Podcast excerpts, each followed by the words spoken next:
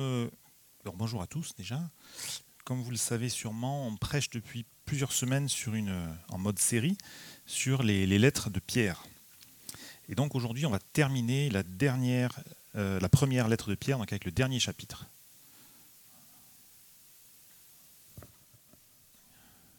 voilà. alors le titre général qu'on avait donné à cette série, c'était Refléter Jésus. Et on avait dit qu'on essayait de décliner ensuite ce, plan à chaque thème abordé dans les différents chapitres qu'on a étudiés. Et ici, au chapitre 5, ben, on peut dire, qu'on va chercher à refléter Jésus dans nos relations d'Église. C'est aussi, un, il me semble, un, sous-titre qui est mis dans certaines Bibles.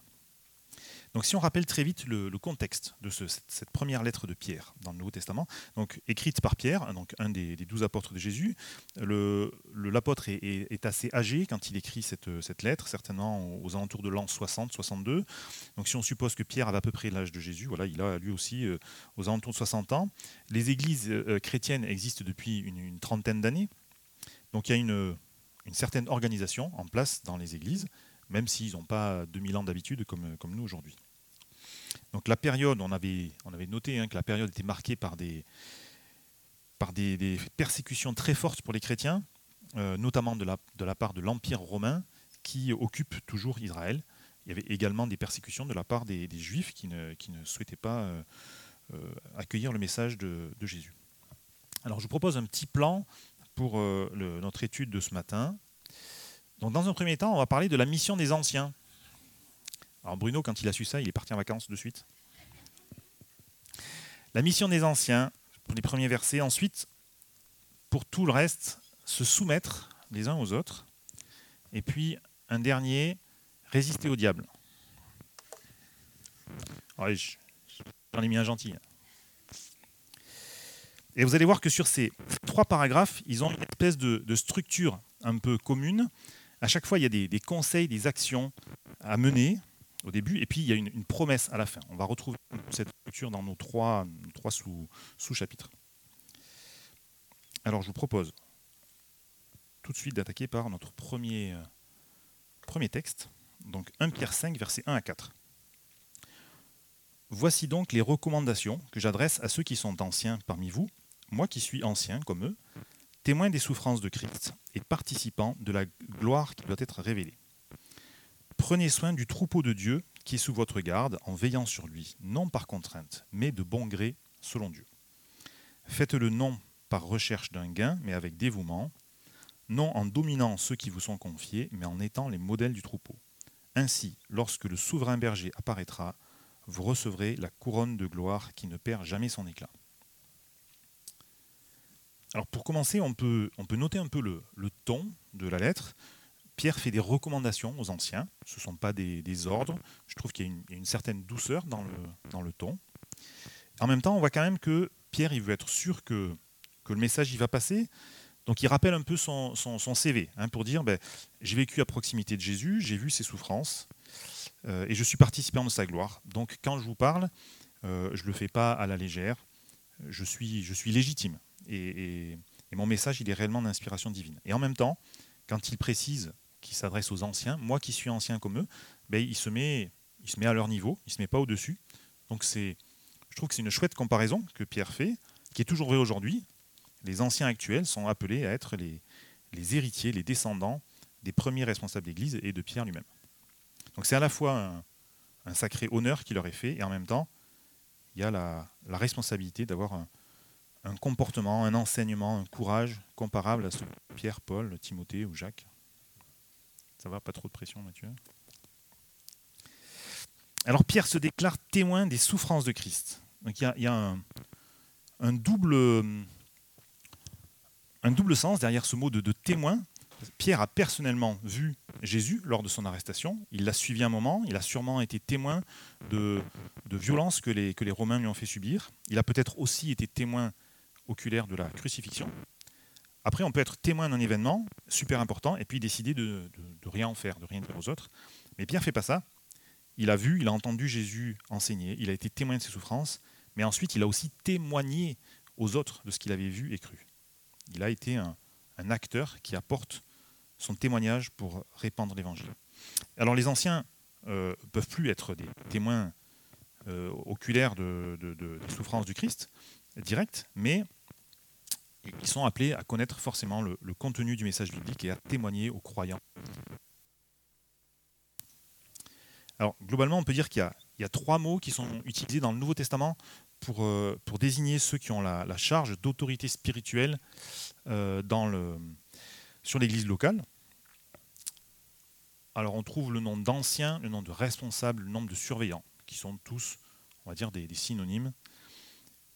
Alors on peut remarquer euh, deux petits points. Euh, le terme de pasteur n'est pas utilisé dans la parole pour désigner euh, des responsables d'église. C'est plutôt une, qualité, un service qui, qui, est, donné pour le soin des âmes, mais il n'est pas dit pour autant qu'il a autorité sur une communauté.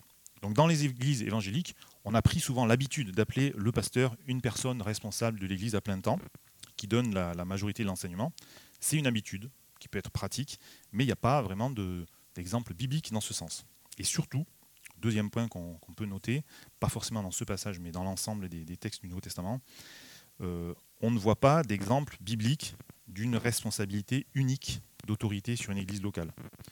Le Nouveau Testament parle souvent des anciens, ce ne serait, pas, sage qu'une communauté responsabilité d'une seule personne. Alors, je vous propose de faire une petite parenthèse pour revoir les, caractères euh, de, ces, anciens euh, tels qu'ils sont décrits dans un autre texte. un texte de 1 Timothée 3, verset 1. On ne va pas prêcher là-dessus, mais je vous le rappelle. Euh, cette parole est certaine. Si quelqu'un aspire à la charge de responsable, c'est une belle désir. Il faut donc que le responsable soit irréprochable, fidèle à sa femme, réfléchi, dans sa conduite hospitalier, capable d'enseigner. Il ne doit pas être buveur, violent, ni attiré par le gain, mais au contraire doux, pacifique et désintéressé. Il faut qu'il dirige bien sa propre maison, qu'il tienne ses enfants dans la soumission et un entier, respect. Donc voilà, on ne va pas prêcher sur, ce texte-là, mais on, voit ces qualités qui vont être utiles pour remplir les, missions que Dieu a prévues pour eux et qu'on va voir juste après. Donc les, versets 2 et 3 de notre texte sont un bon résumé des missions euh, que, que, Dieu a, voulu affecter aux responsables d'Église. Alors on peut voir en fluo, hein, euh, Pierre dit, prenez soin du troupeau, et ensuite en veillant sur lui. Donc ces deux, on va dire ces deux rôles pour les, surveillants, les anciens, soin du troupeau en veillant sur lui. Alors prendre soin du prendre soin, c'est faire du bien à, une communauté. On sait un berger de, moutons ou de chèvres, euh, bah, il, doit, il doit trouver de la nourriture en premier lieu pour son troupeau. Euh, donc prendre soin bah, pour nos, responsables d'église, ça va être euh, déjà, ils sont, responsables de la, nourriture spirituelle, la qualité de l'enseignement qui est donné. Et puis, prendre soin, c'est aussi soigner, avoir du soin, de, la, compassion pour, pour des membres du troupeau, pour des blessures. Donc, une, voilà, il y a une mission pastorale dans le rôle des anciens. Et puis, donc, le, on va dire le, deuxième, deuxième rôle, veiller sur le troupeau. Ben, veiller, c'est aussi un peu prendre soin, mais dans le sens de, surveiller. Donc les anciens, ils sont, on l'a vu, hein, c'est un synonyme, ils sont aussi appelés un rôle de surveillant. Et, dans l'idée de surveiller, bah, bien sûr, il y a l'idée. Dans les, depuis une trentaine d'années, dans les Alpes françaises italiennes, on a cherché à retrouver de la biodiversité en le loup gris. Donc à l'heure actuelle, il y a à peu près 900 loups en France. C'est assez utile aussi pour euh, réguler la population de cerfs et de chevreuils qui devenait abondante. Et bien sûr, euh, le berger ou la bergère qui surveille un troupeau, ben, il doit être éveillé. Il n'a pas le droit de, s'endormir ou de passer des heures sur Instagram s'il y a des loups qui tournent autour du troupeau. Et les anciens de l'Église, ils doivent aussi rester éveillés, à l'affût du danger pour euh, protéger la communauté. Alors, je me suis posé la question, un ancien surveillant, il, veille sur quoi? Ben, Il me semble qu'il y a deux points. Il veille au bon ordre du troupeau depuis à l'intérieur de la communauté. Euh, dans un troupeau de moutons, il peut y avoir des disputes, il peut y avoir des, brebis qui voudraient être prioritaires sur les autres. Il, y en a qui, voilà, il y en a qui pourraient vouloir euh, être chef des autres ou leur faire du mal. Il peut y avoir des, brebis qui ont envie d'aller brouter dans un endroit qui est dangereux pour elles, et puis ça pourrait être dangereux pour tout le troupeau si les autres suivent. Donc dans, dans une église, les anciens vont devoir surveiller que, que des comportements dangereux ne se développent pas. Donc il va y avoir un, un rôle apaisant s'il y a des tensions entre les frères et sœurs, le rôle d'avertir des personnes qui ne marchent pas droit, qui pourraient avoir une mauvaise influence sur la communauté, corriger les erreurs dans la compréhension de la Bible, et puis donner une direction spirituelle pour trouver aussi la, nourriture. Donc si les anciens viennent me voir en me demandant de corriger mon comportement, de faire attention à mes paroles, c'est pas pour jouer les, petits chefs, c'est vraiment parce qu'ils ont cette responsabilité de veiller sur la communauté, et c'est pour notre bien à tous. Et donc, on, vient de parler de veiller, protéger le, des dangers qui peuvent venir de l'extérieur. Donc les, anciens, ils ont aussi ce rôle de, nous protéger peut-être d'un mauvais enseignement qui viendrait de l'extérieur. Voilà, c'est pour ça qu'on ne laisserait pas prêcher quelqu'un qu'on ne connaît pas. Euh, ils ont peut-être le rôle de nous alerter sur des, théologies qui peuvent dériver, qui pourraient avoir tendance à, suivre euh, la dérive du monde, nous avertir sur l'influence néfaste du, monde qui nous entoure sur nous. Peut-être aussi être, être organisé au niveau local, national, pour que les, droits euh, les droits des croyants soient, respectés, qu'on puisse continuer à, exercer notre culte, à avoir la, la, paix au sens, au sens civil du terme. Alors, notre passage là, il parle de, euh, de ces deux missions. Prenez soin, veillez. Et ensuite, on va voir des précisions sur le comment. Comment ils sont appelés à faire ça, euh, nous anciens. Pierre donne quelques exemples sur le, comportement qui est encouragé. Et on va voir, il y a trois phrases où Pierre dit ben, pas comme ça, plutôt comme ça. Donc si on regarde, première phrase, ben, voilà, veiller, prendre soin, pas par contrainte, mais plutôt de bon gré. Et ça me, faisait penser à un autre passage qu'on trouve dans le livre d'Hébreu, qui, complète un petit peu, on va le lire, donc l'auteur de l'Épître aux Hébreux, auteur inconnu, qui écrit Obéissez à vos conducteurs, soumettez-vous à eux, car ils veillent sur votre âme en homme qui devra en rendre des comptes. Ils pourront ainsi le faire avec joie et non en soupirant, ce qui ne vous serait d'aucun avantage. Avec joie et non en soupirant, voilà, c'est un petit peu la même idée que ce qu'on vient de voir, non par contrainte mais de bon gré. il y a parfois des, missions, des tâches à accomplir dans la famille, dans l'entreprise, dans l'église qui sont pas drôles. Moi, j'aime pas laver, j'aime pas vider le lave-vaisselle, j'aime pas passer l'aspirateur. Je déteste nettoyer les voitures. Pourtant, il faut le faire de temps en temps. Du coup, je râle, régulièrement. Les anciens sont appelés à veiller sur l'Église sans soupirer, sans contrainte, avec joie. Et du coup, on verra juste après que ben, le reste de l'Église a, un rôle à jouer pour les aider à faire ça joyeusement. Donc, pas par contrainte et aussi pas par recherche d'un gain, mais avec dévouement. un, ancien ne peut pas prendre ce rôle parce qu'il en espère euh, un gain financier, parce qu'il il souhaite gagner en notoriété, gagner en pouvoir. au contraire, il est appelé à, prendre cette, cette, mission de manière euh, vraiment désintéressée et dévouée. Troisième point, pas en dominant les brebis, mais en étant un modèle du troupeau. On sait, on sait que parfois les hommes et les femmes qui exercent un, rôle hiérarchique dans une organisation quelconque en profitent pour asseoir un certain un certain pouvoir sur les autres, en faisant bien sentir c'est moi, le, moi le chef. Vous, vous êtes en dessous et moi je décide. Et, euh, voilà, on pourrait avoir envie de dominer les autres parce que ça, ça flatte notre orgueil d'avoir cette position. Et c'est pas ça que, évidemment, c'est pas ça que la, que l'apôtre Pierre demande aux anciens. Et je pense que si c'est vrai pour les anciens, on ne prend pas trop de risques en disant que c'est vrai. Cette, cette, recommandation, elle est vraie pour tous les rôles qu'on prend dans l'Église. Euh, en tant que responsable d'une activité quelconque, voilà. Est-ce que je profite de ma position pour euh, nourrir un peu mon, orgueil ou est-ce que je me considère comme un, simple outil dans les mains de Dieu? J'ai des responsabilités. Est-ce que du coup je me considère comme quelqu'un d'important?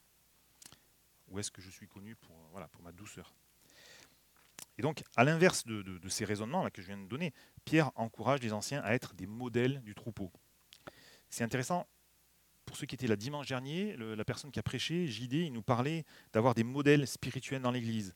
Il, nous encourageait à marcher par l'Esprit. Il nous disait, ben, c'est pas forcément facile de, bon Jésus c'est notre modèle ultime mais peut-être c'est, quand même utile d'avoir des, modèles euh, des, gens peut-être qu'on aimerait imiter dans l'église un peu des modèles de proximité Mais ça tombe bien, ça tombe bien, les anciens sont justement appelés à être des modèles pour le troupeau. Donc avoir un, caractère, un comportement, un langage, peut-être une vie de famille, une vie professionnelle qui donne envie d'être imité. Alors c'est difficile hein, comme mission. Je...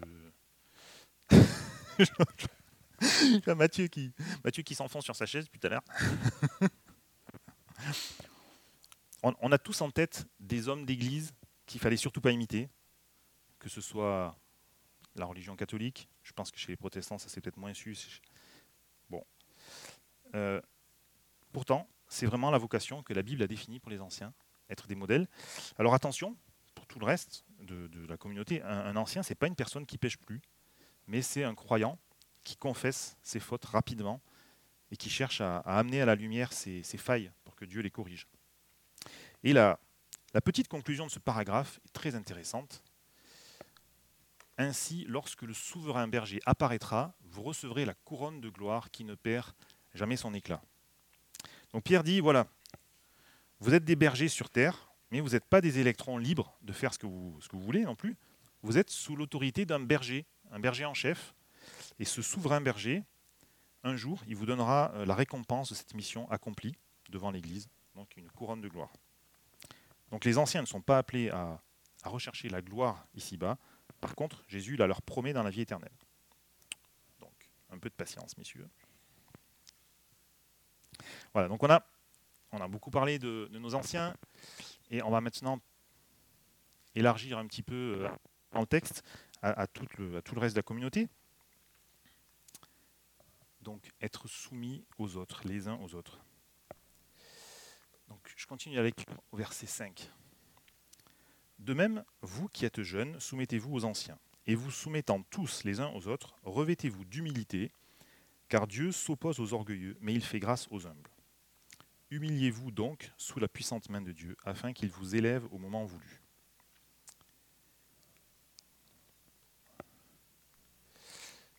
Alors, comme ça, à première vue, humiliez-vous, soumettez-vous, humiliez-vous, ça ne fait pas rêver comme, euh, comme vie, quoi.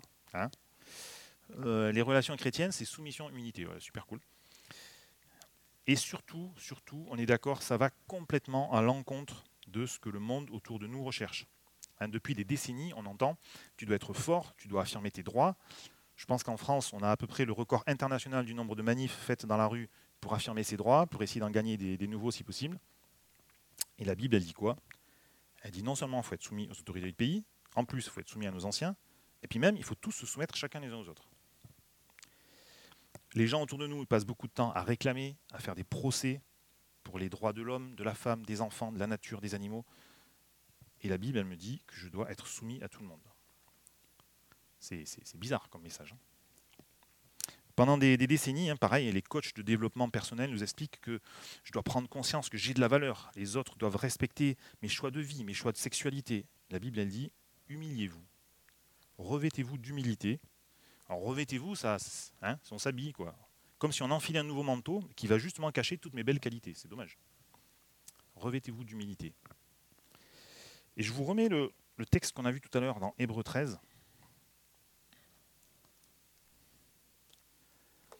Donc on a dit obéissez à vos, conducteurs, soumettez-vous à eux, ils veillent sur votre âme, ils pourront ainsi, j'insiste sur le ainsi, euh, leur mission, ils pourront ainsi la faire avec paix et, non en soupirant, avec joie et non en soupirant. Donc le ainsi, c'est, c'est-à-dire c'est un lien avec la phrase d'avant. C'est-à-dire que si nous, nous sommes, euh, soumis euh, à nos conducteurs, eh bien, ils pourront remplir leur mission sans soupirer. Donc on a un rôle. Dans le cadre professionnel, vous pouvez avoir euh, 20 personnes sous vos ordres. Il y en a 19, vous leur donnez une tâche à faire, ils vont le faire correctement.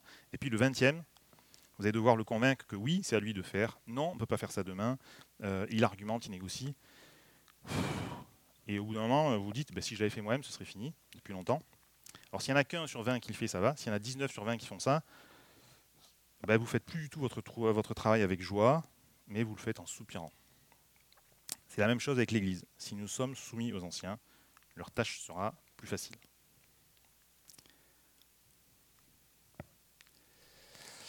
Alors la suite du verset, hein, j'avais dit déjà un peu tout à l'heure, on pourrait trouver ça un peu bizarre. Soumettez-vous tous les uns aux autres. Donc à la limite, euh, on veut bien être soumis aux anciens, ils ont une autorité, bon, il y a quand même une certaine logique. Mais comment on fait pour se soumettre tous les uns aux autres? Alors je me demandais un peu comment expliquer ça avec mes mots, mais heureusement la Bible est très bien faite et Dieu nous donne des éléments de réponse dans une autre lettre du Nouveau Testament. Donc je vous propose un, autre texte qui, vous allez voir, moi je trouve qu'il illustre parfaitement ce que c'est que se soumettre les uns aux autres. C'est Paul qui écrit ça aux Philippiens. Voilà, je vous propose de prendre ce petit texte, de le, regarder, puis de le, de le, comment on dit, passer du temps dessus, quoi. Ayez un même amour, un même cœur, une unité de pensée, ne faites rien par esprit de rivalité ou par désir d'une gloire sans valeur, mais avec humilité, considérez les autres comme supérieurs à vous-même. Que chacun de vous, au lieu de regarder à ses propres intérêts, regarde aussi à ceux des autres. Que votre attitude soit identique à celle de Jésus-Christ. Lui qui est de condition divine, il n'a pas regardé son égalité avec Dieu comme un butin à préserver, mais il s'est dépouillé lui-même en prenant une condition de serviteur, en devenant semblable aux êtres humains.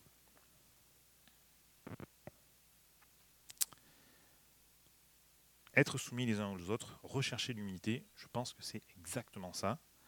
Euh, si on prend le texte à l'envers par le bas, hein, euh, imiter Christ en recherchant les intérêts de Dieu euh, avant les nôtres, regarder aux intérêts des autres avant les miens, considérer les autres comme supérieurs à moi-même, ne rien faire sur terre, dans l'Église, par désir d'une gloire sans valeur. ce qu'ils appellent ici une gloire sans valeur, c'est sous-entendu une gloire bien, bien humaine, bien, bien terrestre.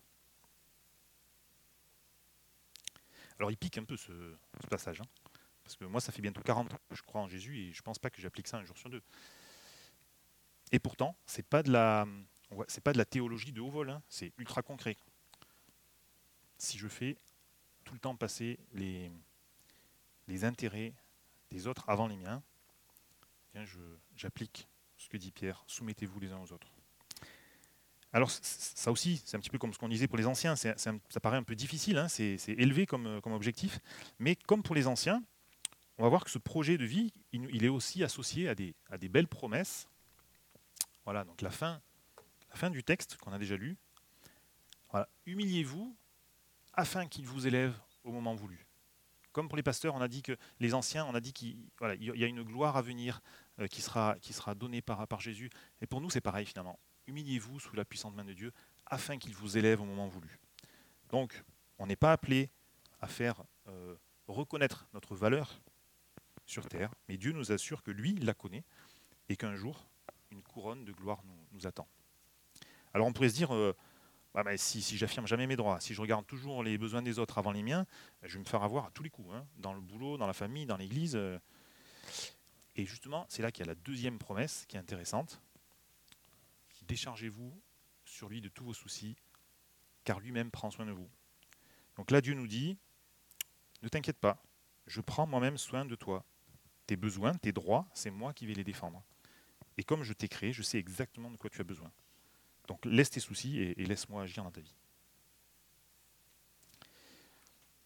Je vous propose de passer au troisième point, donc résister au diable,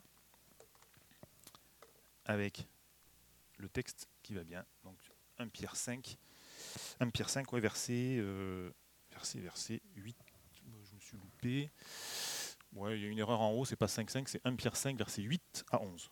Donc soyez sobres, Restez vigilants, votre adversaire, le diable, rôde comme un lion rugissant, cherchant qui dévorer. Résistez-lui avec une foi inébranlable, sachant que les mêmes souffrances sont imposées à vos frères et sœurs dans le monde. Le Dieu de toute grâce vous a appelé en Jésus-Christ à sa gloire éternelle.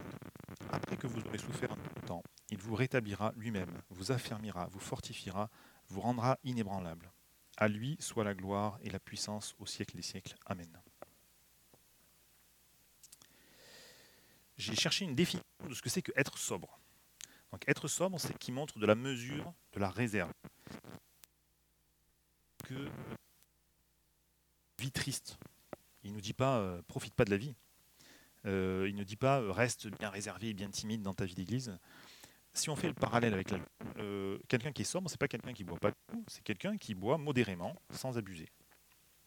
Donc, on va dire que cette sobriété dont tu nous as parlé, ça va être une, une certaine notamment dans mes, contacts euh, d'engagement ou mes loisirs avec le monde, là où Satan est vraiment libre d'agir. Je ne pense pas qu'on nous appelle à être sobre dans nos relations avec les, amis de l'Église, mais surtout être sobre quant à toutes les situations qui, qui sont susceptibles d'être dangereuses pour nous. Ensuite, donc, être sobre et vigilant. Vigilant parce que Satan veut notre malheur, parce que nous sommes amis de Dieu et que lui est ennemi de Dieu. Donc on doit être vigilant parce qu'il est, il est extrêmement intelligent, il est rusé. Dans le verset, il est dit qu'il rôde. Rôder, hein, ça veut dire se promener en se cachant, comme un animal qui chasse. Je ne sais pas si vous avez déjà regardé un chat qui se promène dans le jardin. Il se balade un peu l'air de rien. Tout d'un coup, il repère un oiseau sur une branche basse. Et là, le chat, il a fixé l'objectif, il passe en mode furtif, et il s'approche en se cachant pour essayer de chasser. Là, Satan, il est comparé à un lion. Un lion, c'est un gros chat, c'est tout pareil. Donc, on, raconte souvent, on l'a déjà dit hein, dans cette église, mais je le redis, on raconte souvent que Satan a deux pièges avec les, humains en général et les croyants. Deux mensonges, euh, deux tactiques, on va dire. La première tactique, c'est faire croire à certains qu'il est partout. Du coup, il peut nous voler notre, joie de vivre parce qu'on pourrait être terrorisé par tout ce qui nous entoure en voyant Satan dans chaque difficulté de la journée. Ça, c'est sa première tactique. Et la deuxième tactique, bah, c'est exactement l'inverse pour tous les autres. Satan essaye de faire croire qu'il est nulle part. Donc les, hommes ne se méfient pas. Euh, peut-être euh, ceux qui croient en quelque chose estiment être protégés parce qu'ils sont croyants et ils risquent de se jeter euh, joyeusement dans le péché sans s'en rendre compte. Donc non, Satan n'est pas tout puissant pour, dans nos vies pour nous faire souffrir, euh, nous avons un Dieu protecteur qui veut notre bien, mais oui, Satan représente un danger et nous devons lui résister. Alors, dans le cas particulier de, cette première lettre de, Pierre, l'action de Satan, elle se traduisait par beaucoup de, persécutions et des souffrances physiques pour les chrétiens. En 2023, à Pont-de-Chéruy, l'action de, Satan, elle est sûrement différente. Il, va sûrement essayer de nous faire tomber dans le péché par des tentations qui paraissent très cool au début, plus que par des persécutions. Euh, peut-être que Satan va me, séduire parce qu'on me propose une, mission avec euh, beaucoup d'argent au bout, ou alors un dîner qui paraît très intéressant avec un, collègue très gentil ou une collègue très très mignonne, ou alors il va flatter mon orgueil parce qu'on me, propose un, rôle bien en vue. Je pense aux, jeunes, peut-être collège, lycée, on peut aussi faire euh, quand même l'objet d'une forme de persécution moderne, recevoir des, moqueries, subir des rejets, parce qu'on affirme qu'on est croyant. Et voilà, comme au premier croyant, il nous est demandé de résister. Alors, résister pas n'importe comment, résister avec euh, une foi inébranlable. La Bible ne nous dit pas de résister avec euh, nos efforts personnels, hein, avec une volonté de faire. Non, résister avec une foi inébranlable. Alors je me suis posé la question, concrètement, c'est quoi résister avec foi? Et euh, il y a trois passages bibliques qui, donnent des, pistes. Alors, normalement. Vais... Donc, un premier passage biblique, c'est dans, dans l'épître de Jacques, au chapitre 4. Jacques dit Soumettez au diable et il fuira loin de vous.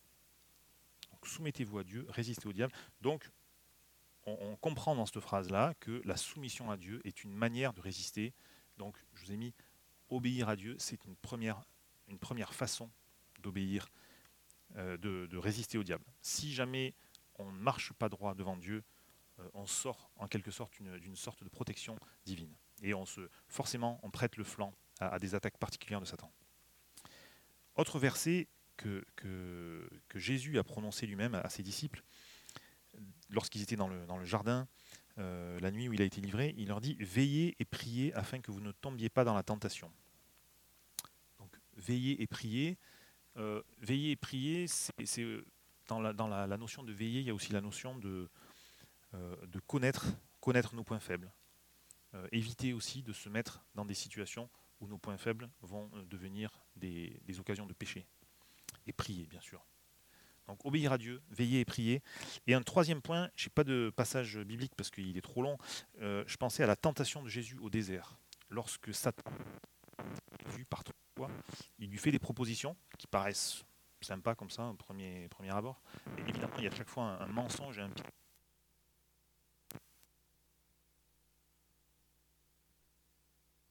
chaque attaque de Satan, Jésus, parce qu'il connaissait les textes de la parole, il a su répondre. Donc, euh, résistons euh, en répondant aux tentations, de, tentations de Satan par la parole. Si on ne connaît pas la parole, on n'est pas armé. Donc, combattre en connaissant la parole. Et donc, pour terminer ce, troisième, euh, on, l'a dit tout à l'heure, il y a chaque fois une structure avec voilà ce que l'apôtre Pierre nous et puis une promesse. Et donc je vous propose de voir ce dernier morceau euh, avec les versets 10 et 11. Le Dieu, de, toute grâce vous a appelé en Jésus-Christ à sa gloire éternelle. Après que vous aurez souffert un peu de temps, il vous rétablira lui-même, vous affermira, vous fortifiera, vous rendra inébranlable. À lui la gloire et la puissance au siècle des siècles. même trois importantes. Euh, d'une part, nos épreuves, nos souffrances, elles ont une durée qui est limitée. Quand vous aurez souffert un peu de temps. Je suppose que pour les chrétiens du premier siècle, un peu de temps, quand c'était des dizaines d'années et quand il y avait euh, la mort en martyr au bout, c'est plus facile à dire qu'à faire. Mais nos, souffrances, nos épreuves ont une durée limitée. Un jour, Dieu y mettra fin. Et la deuxième bonne nouvelle, c'est que, euh, que les temps d'épreuve qu'on connaît seront suivis d'une bénédiction particulière. Là, il est dit, voilà, Dieu vous rétablira, vous affermira, vous fortifiera. Donc, il y aura des, forces spéciales qui seront données après l'épreuve. Et peut-être la troisième information importante, c'est que, au final, ce qui est important, c'est le verset 11. C'est à lui soit la gloire et la puissance donc au final, quel que soit ce qu'on vit, nos épreuves, notre vie d'église, notre vie perso, ce qui est important, c'est que la gloire et la puissance reviennent à Dieu. Qu'est-ce qu'on retient? Euh, de ce passage Mission des anciens, prendre soin, veiller, pour tous les autres, être, et même pour les anciens aussi, être soumis les uns aux autres, donc considérer les autres supérieurs à moi-même, résister au diable, la prière, obéissance à Dieu, connaissance de la parole. et une, promesse pour nous. Hein. on a dit tout à l'heure hein, la structure, le Dieu de toute grâce vous a appelé en Jésus-Christ à, à sa gloire éternelle.